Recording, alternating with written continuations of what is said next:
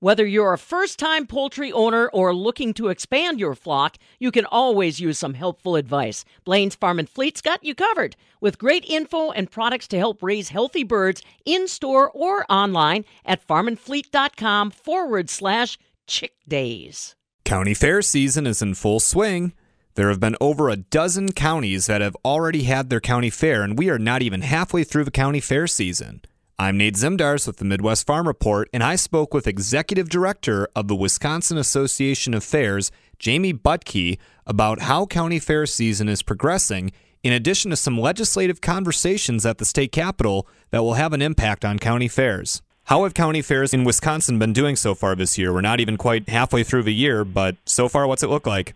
2023 has been a really great year so far, unless you were a fair that got hit with some weather. What I'm hearing back from my fairs is that people are coming in, the barns are full, vendors are happy, patrons are happy, and even those that got rain, from what I'm understanding so far, they maybe got one, maybe two days. They haven't been completely rained out either. So far, all the news that I've been hearing from our fairs is that people have been out and about and supporting the fairs. So it's safe to say that attendance numbers are probably up, both in terms of people visiting fairs and also showing at the fair? I would think that that's going to be the case. We'll find out better numbers in fall, but based on the fairs that I've gone to and what I've heard back, yes, people are out and about. And I would say that over the last three years since we've come back from COVID, 2022 wasn't quite back to what the standards were prior to COVID. So I have a feeling that 2023 is going to get our numbers back to what we were prior to that.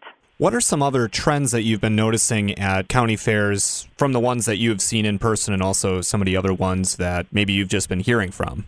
Well, I think one of the things, and our fairs have always done a fabulous job of this, and they, do, they just keep getting better at it. We're the event that still talks about how milk gets from the farm to the table or why are you showing an animal? Like we're we're the educational component that separates us differently from festivals and and just concerts. And i think one of the things our fairs have tremendously continued to do better on is ag education at the fairs. I take the northern wisconsin state fair for example. They just put up a lot of brand new buildings and they created an ag center so, like, they're looking at yeah, as much as it benefited while the fair was taking place, they took it that all year long they plan on having this agricultural center where kids can come and learn about the different areas of agriculture. And they've worked with the schools in their area. And so many of our fairs have what they call ag adventure tents or ag land and that type of stuff. And I think we're just really truly understanding that that's what separates us from other events, and that's why it's so important. And so I think the continuing to keep ag education in front of the fair goers and more and more generations. I think sometimes we're educating the parents as much as we are as the kids, and keeping it in a fun environment.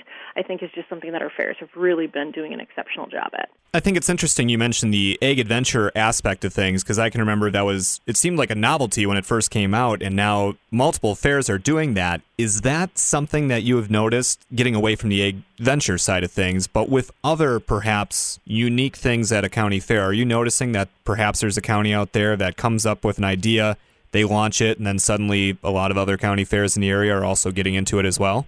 It's funny you bring that up because we get together every April and every October. We do district meetings and we talk about the things that worked really well and sharing of ideas. And if that's one thing our industry has been really good about is if I have a blueprint on a, on something that worked really great, I'm going to share it and give it to another fair. We are really finding that our fairs are doing that. So one of the things I think that's really taken off lately is type of a special needs category where kids with special needs can come into a fair, they can come in, meet an animal, and they could go in a show ring with an animal.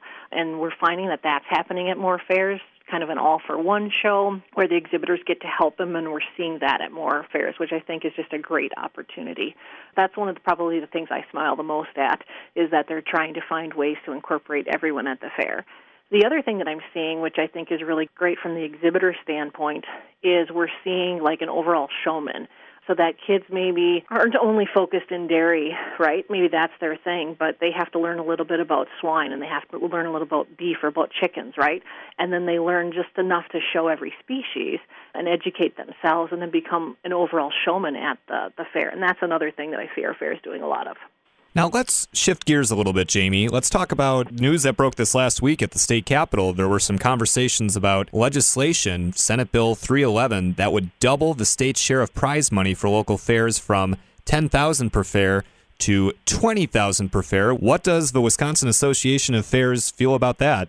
Well, it's been a year long process, always making some changes in legislation. It is now $650,000 that we as fairs will receive as part of state aid. It used to be uh, the last couple of years we've raised it from 350 up to 450. Um, so this year it'll now be 650. And it was something that we used to get $650,000 back in 1998, 1999, and there was a legislative cutback in that time. So since that time we've been trying to get a little bit added every year. So we've had probably from 2001 250,000 that we we've slowly been trying to increase it. So 650 is a really nice number. One of the things, the number that you talked about, there's a cap in there. there's 74 fairs that receive state aid. And they have different paperwork that they have to submit to the Department of Ag in order to receive that state aid. And some fairs pay out, they don't receive 100% of the premiums back from the state. So there are a lot of out of pocket expenses that uh, the fairs have.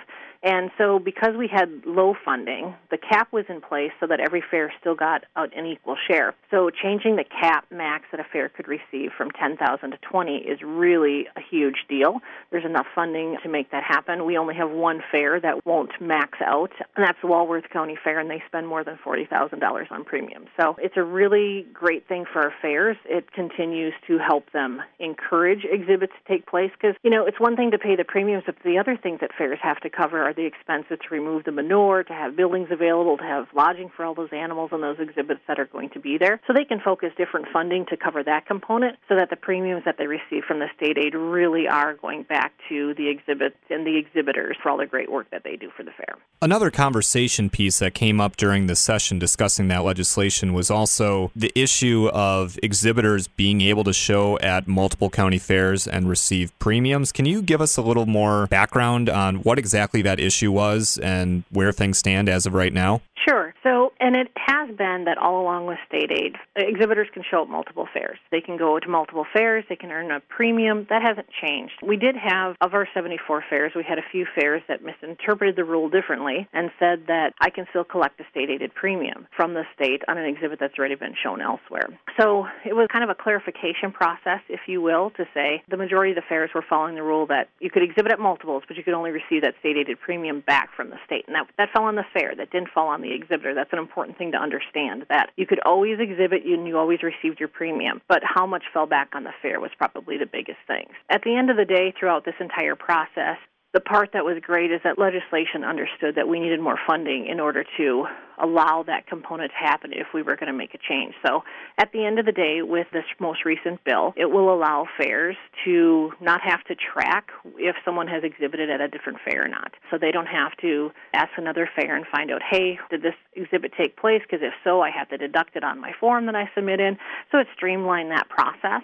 The other thing is it will open the door for other fairs to decide whether or not they want to let even more exhibitors in on their fair or not. And that onus always does fall back on the fairs because at the end of the day, they need to make sure that they have enough room and that they've got money to cover the expenses that come with more exhibits at their fair. So at the end of the day, the funding was something that allowed all fairs to now have that opportunity to streamline that process and not have to do extra bookkeeping to find out who's exhibited at another fair or not.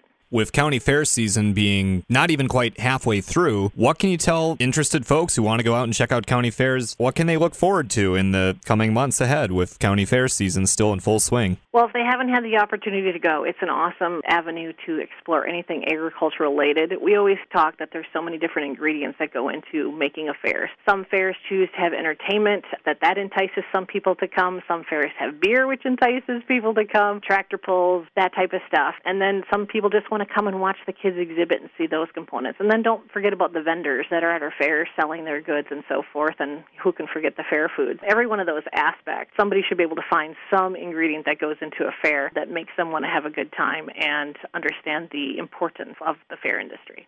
An increase in the number of fairgoers attending our county fairs and an increase in the amount of money from the state for premiums are both positive news for county fairs. If you haven't had a chance, there are still plenty of opportunities to head out and enjoy a county fair. From the Midwest Farm Report, I'm Nate Zimdars.